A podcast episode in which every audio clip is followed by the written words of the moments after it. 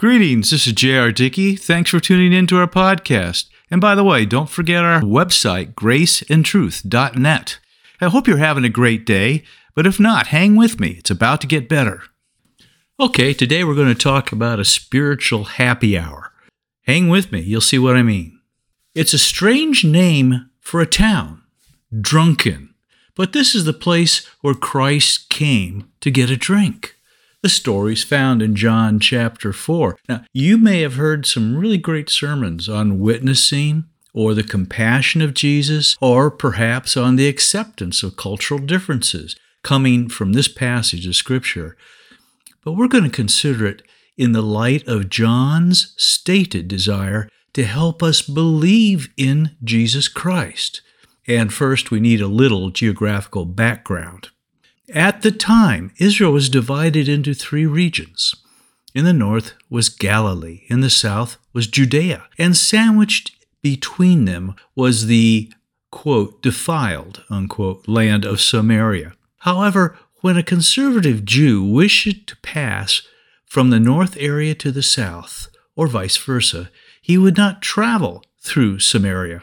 In fact, he would cross the Jordan River and make a large detour to the east through the region of Perea. You see, the Jews and Samaritans held a lot of ill will for each other. In fact, Samaritan was on a par with curse words for the Jew. It was back in the year 722 BC that the Assyrians invaded and crushed the northern kingdom of Israel and took the ten tribes living there into foreign captivity. It was a monstrous act, really. The Assyrians literally put fish hooks in their captives' mouths, stripped them naked, tied them together, and dragged them back to their homeland, where they were kept hostage. After this, they sent some of their own people into Israel to colonize it. As a consequence, they intermarried with the Jews there who hadn't been taken away, and voila, you have Samaritans. They were considered by the Jews to be mongrels, half breeds, and thus disgusting in their eyes. They were banned from the temple in Jerusalem, and so they erected their own temple on Mount Gerizim. Now, even though they revered the Torah, the books of Moses, they altered the stories such that Mount Gerizim became the location of the Garden of Eden, the resting place for Noah's Ark, and the site where Abraham offered up Isaac. Huh. Rewriting Scripture, just like the Mormons and other cults, is not new. In John chapter 4, Jesus was on his way north to Galilee from Judea. Quote from Matthew Henry he left Judea because he was likely to be persecuted there even to the death. Such was the rage of the Pharisees against him. And the scripture says, quote, But he needed to go through Samaria. This is a wonderfully prophetic passage. You see, Jesus left Judea to spend time in Samaria, a Gentile-ish land, and as we will see, he then afterward returned to a Jewish region. This is pictorially reminiscent of the two comings of our Lord to Israel. In the first, he was unwelcomed, and in the second, he will be lauded and desired. And between these two, he's been ministering to non Jews in what we call the church age. The historical and prophetic perspectives together align perfectly with our study here in John. So, the scripture continues He came to a city of Samaria, which is called Sychar, near the plot of ground that Jacob gave to his son Joseph. Well, there was a good deal of a heritage in this place named Drunken. Abimelech was made king there. It was Jeroboam's royal seat. The valley of Achor, called the Door of Hope in Hosea 2:15, ran along by this city, and to top it off, Joseph's bones were buried there. Check out Genesis chapter 48, 22, and uh, Joshua 24, 32. Yes, it had strong Jewish heritage, yet the Samaritan zealots claimed God was through with the Jew, so to speak. Whoa, that sounds like today's false doctrines of substitution, doesn't it? Well, the Bible continues. Now, Jacob's well was there. You know, this well is still there. It's about 150 feet deep and one of the few truly authentic sites you can visit in Israel. However, assuming the water level was about the same as it is now, you can imagine hauling buckets or jars of water up 150 feet. That's a lot of work. If you weren't thirsty to begin with, you certainly would be. But it wasn't always that way, or so it would seem, for the word used for well here means a fount or flowing springs, whereas later, as it is spoken of, the term used for well means a deep cistern. It appears that Jacob's well may have changed from one that flowed like a fountain to one that was just plain lots of work to get anything out of. Scripture continues Jesus, therefore, being wearied from his journey, sat thus by the well. It was about the sixth hour, that means about noon. A woman of Samaria came to draw water. Jesus said to her, Give me a drink, for his disciples had gone away into the city to buy food. Now, as you've likely been taught, it was indeed radical. Ordinarily, a rabbi that time would not even acknowledge his wife if he saw her on the street. But here, Jesus began to minister to the lowest social outcast. Outcast? Yes. You see, the woman typically went for water in the morning or evening, but this lady was there at noon. Once you hear her story, you'll understand that she probably had very few female friends.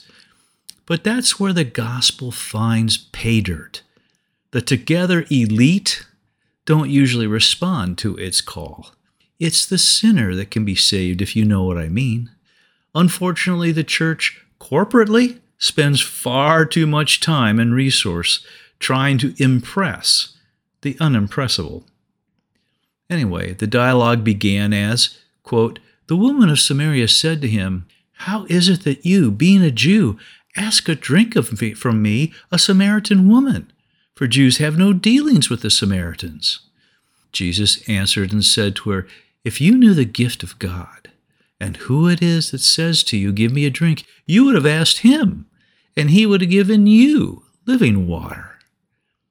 Keeping our focus on coming to faith in Christ, let's consider this woman's heart. To begin with, she's bluntly honest, and this is always the starting point on the road to salvation. Those who try to play an insincere or dishonest game of verbal dodgeball with God find him silent.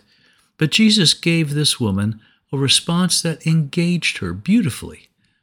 When he said, living water, the original language is water having vital power within itself, the power to enjoy real life, fresh, strong, powerful. That's no belly wash, is it? The Bible continues The woman said to him, Sir, you have nothing to draw with, and the well is deep. Where then do you get that living water? Are you greater than our father Jacob, who gave us the well and drank from it himself as well as his sons and his livestock? Note that her first inclination was to think that Jesus would draw this living water from Jacob's well. Her question was sincere, and like most all of us who believe, her initial understanding of Christ's words was foggy at best. She challenged him based upon her limited tradition and a supposed link to the patriarch, Jacob. It is much like those today who suppose that their salvation is somehow enabled by a loose relationship they share with someone religious. This is often because they think they must be good to go to heaven, that salvation must be earned, and they know they're not good enough. So, riding on someone else's coattails, so to speak, is the only alternative. The Bible continues Jesus answered and said to her, Whoever drinks of this water will thirst again, but whoever drinks of the water that I shall give him will never thirst. but the water that I shall give him will become in him a fountain of water, springing up into everlasting life. What the world offers, like Jacob's well did originally, can come easy and initially be a temporary thirst satisfier, but over time it takes more and more effort. It gets tougher and tougher to slake that dryness in your soul. Finally, you can wonder if it's even worth all the effort for the momentary satisfaction. In contrast, Jesus spoke of a source that billows eternally with life, a fountain that springs up, or literally leaps.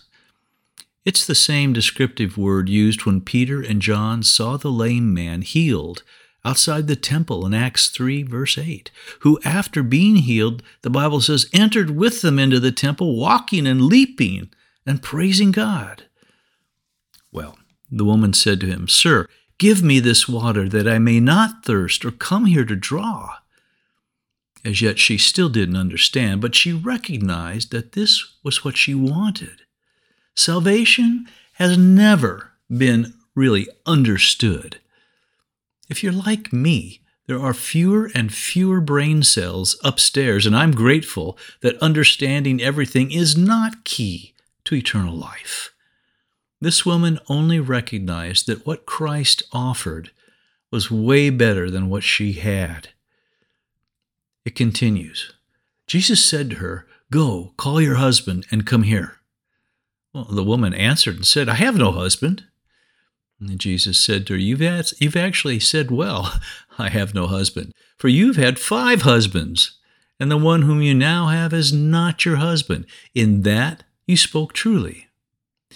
There is no other way, there is no real conversion without conviction. Salvation is not simply an intellectual discovery, it is the humbling confrontation with your sin before a merciful and gracious Creator. That's why Jesus presented it to her. Now, I submit that this woman is not just an example of a sad story, someone who, for whatever reason, went through five or six men. Rather, she typifies us all. But hold on, you may think, I'm not that bad. But actually, you are, and so am I. Even if your grandparents and parents weren't missionaries, and you've worked with Billy Graham for decades. The truth is that we are all as deeply in need of salvation as the dear woman in this story. Even the great apostle Paul concluded, quote, that Jesus Christ came into the world to save sinners, of whom I am chief. That's 1 Timothy 1:15. Notice also Jesus didn't say, Oh, you've had five husbands. Let's talk now about husband number one, Sam. Then we'll talk about why you left George in session two. Uh, come next week in the third session, we'll talk about Pete. In session four, we'll discuss Harry. No, it didn't take Jesus five sessions to discuss the five husbands. He didn't delve into codependency or into the woman's past iniquities. Yes, Jesus revealed her sin but he didn't revel in it. Big difference. I think it is dangerous for people who mean well to start reveling in the past sin of another, talking about it, exploring it, pursuing it. Jesus does not model this for any minister of the gospel or for any servant of the kingdom. He says, I know you're a sinner. You know you're a sinner. Now, let's go on from there. Thanks, Jon Courson, for that. The woman said to him, Sir, I perceive that you are a prophet. Our fathers worshipped on this mountain, and you Jews say that in Jerusalem is the place where one ought to worship. Her perception of Christ was changing. Do you see it? We commonly think of a prophet as one who predicts the future accurately, but most literally, a prophet is one who speaks the truth. Now, this truth wasn't particularly secret. There were many who undoubtedly knew it, but how surprising it is sometimes for us to learn that God already knows our whole story. He knows it all. And yet, he comes to us. Some say that her comment here was a theological dodge of sorts, like when you're sharing with someone about Christ and they say, Well, well, who did Cain marry? Or can God make a rock so big he can't move it? But I don't agree. This woman's interest was sincere, and she, observing that Jesus had a prophet's insight into her life, posed a question that probably had really nagged her. She, her experience and training led her to believe that something was amiss. She'd been taught one thing, and yet the truth was somehow elusive. Both the Jews and the Samaritans couldn't be right. This woman wanted to know the truth of the matter, even if it contradicted the traditions she'd grown up with. And this is an important point. A sincere desire for the truth is fundamental to growing in faith. So many Christians never progress in their spiritual walk because they stop desiring the truth. And that's because it's humbling, sometimes very humbling. Jesus said to her, Woman, believe me, the hour is coming when you will neither on this mountain nor in Jerusalem worship the Father. You worship what you do not know. We know what we worship, for salvation is of the Jews. But the hour is coming, and now is, when the true worshippers will worship the Father in spirit and truth for the Father is seeking those to worship him. God is a spirit, and those who worship him must worship in spirit and truth. Jesus said, You don't see or perceive, and thus know, what you worship. And this isn't limited to the woman or the current situation. Undoubtedly, Jesus is referring to the mongrel, if I can say that, nature of the theological soup the Samaritans believed, but it also speaks to the whole of fallen humanity. The truth is that everyone's life is an act of worship to someone or something, whether to self, Satan, or the Son of God. Nevertheless, the vast majority of non believers don't see it. At best, they are playing a dangerous game with eternal consequences sin is drastically contorted their spiritual perception. This woman wanted to see, to know the truth, and he was staring her right in the face. From her sincere question came a liberating answer. God is not stoically sitting in the heavens, listening to some and ignoring others. Rather, He's actively seeking out those who will worship in his spirit with a true heart, nothing feigned, no games, no mindless religious routine. Recall, Jesus needed, the Bible says, to go through Samaria as an illustration of what God is doing in this age, seeking those like this woman here who want the truth and who will relate to him, worship him. Literally, that means to kiss the hand in spirit and truth. The Bible continues The woman said to him, I know that Messiah is coming, who is called Christ. When he comes, he will tell us all things. Jesus said to her, I who speak to you am he. Ah, this is the turning point. Note that she responded, I know, rather than we know. It became personal for her. Belief in Jesus Christ is nothing if it's not personal. It is never because your parents are believers or your spouse. In her statement, you can just sense this woman's anticipation of the glorious truth being revealed to her heart. She wasn't theologically savvy, but she knew she needed a Savior. To her, Jesus was first a Jew, then a sir, then a prophet, here, she brought up the topic of a Messiah, not Jesus. At what point will you be satisfied, friend, with your relationship with Christ? Do you know you need a Savior? I submit that Jesus reveals himself to us to the degree we desire to know him.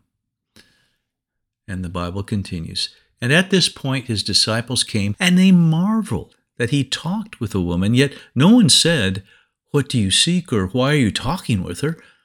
And then the woman left her water pot, went her way into the city, and said to the men, Come, see a man who told me all things that I ever did. Could this be the Christ? Then they went out of the city and came to him. Ha, you know, there is a water pot left behind every time the living water leaps forth in someone's heart. The things we once thought important, even vital to satisfying our thirst, are simply not our passion any longer. I remember when I got saved, I ran down the hallways of the dormitory I lived in, knocking on all the doors of my friends, incredibly eager to share with them what I just discovered. In like fashion, this woman tasted the heavenly fount and could not wait to share the news. Nevertheless, she was humble in her approach. A few verses later, the scripture records And many of the Samaritans of that city believed in him because of the word of the woman who testified, He told me all that I ever did. So, when the Samaritans had come to him, they urged him to stay with them and he stayed there two days. And many more believed because of his own word. Then they said to the woman, Now we believe, not because of what you said, for we ourselves have heard him, and we know that this is indeed the Christ, the Savior of the world. Again, the prophetic posture of the story is displayed. Jesus stayed with these non Jews for two days, and they were just wonderfully receptive. No miracles were recorded, just the power of his word was enough to bring conversion. Peter recorded that, quote, But beloved, do not forget this one thing that with the Lord, one day is as a thousand years, and a thousand years is one day. That's 2 Peter 3 8.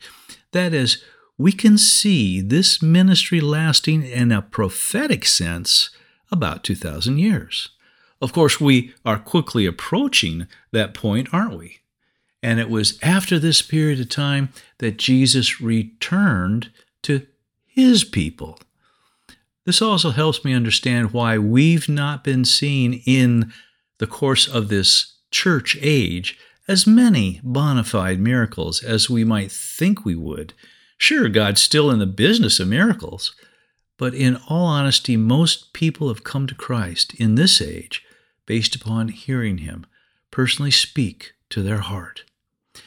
Well, it was in a mongrel Samaria that Jesus was first widely recognized as the Savior of the world, in a town called Drunken. And it, was indeed a happy hour, if you would, when the Lord found there those receptive to his heavenly quaff. For two days, they listened and received the living water of his words. May we all be as sincere with the Lord as this woman by the well. May we likewise leave our water pots behind to spread the good news. It is a joyous message, a happy hour, if you would, and we haven't got much time left. Now, may the Lord grant you peace in the midst of any storm and faith to trust Him. Look for our next podcast and may you realize more of His grace today. God bless you.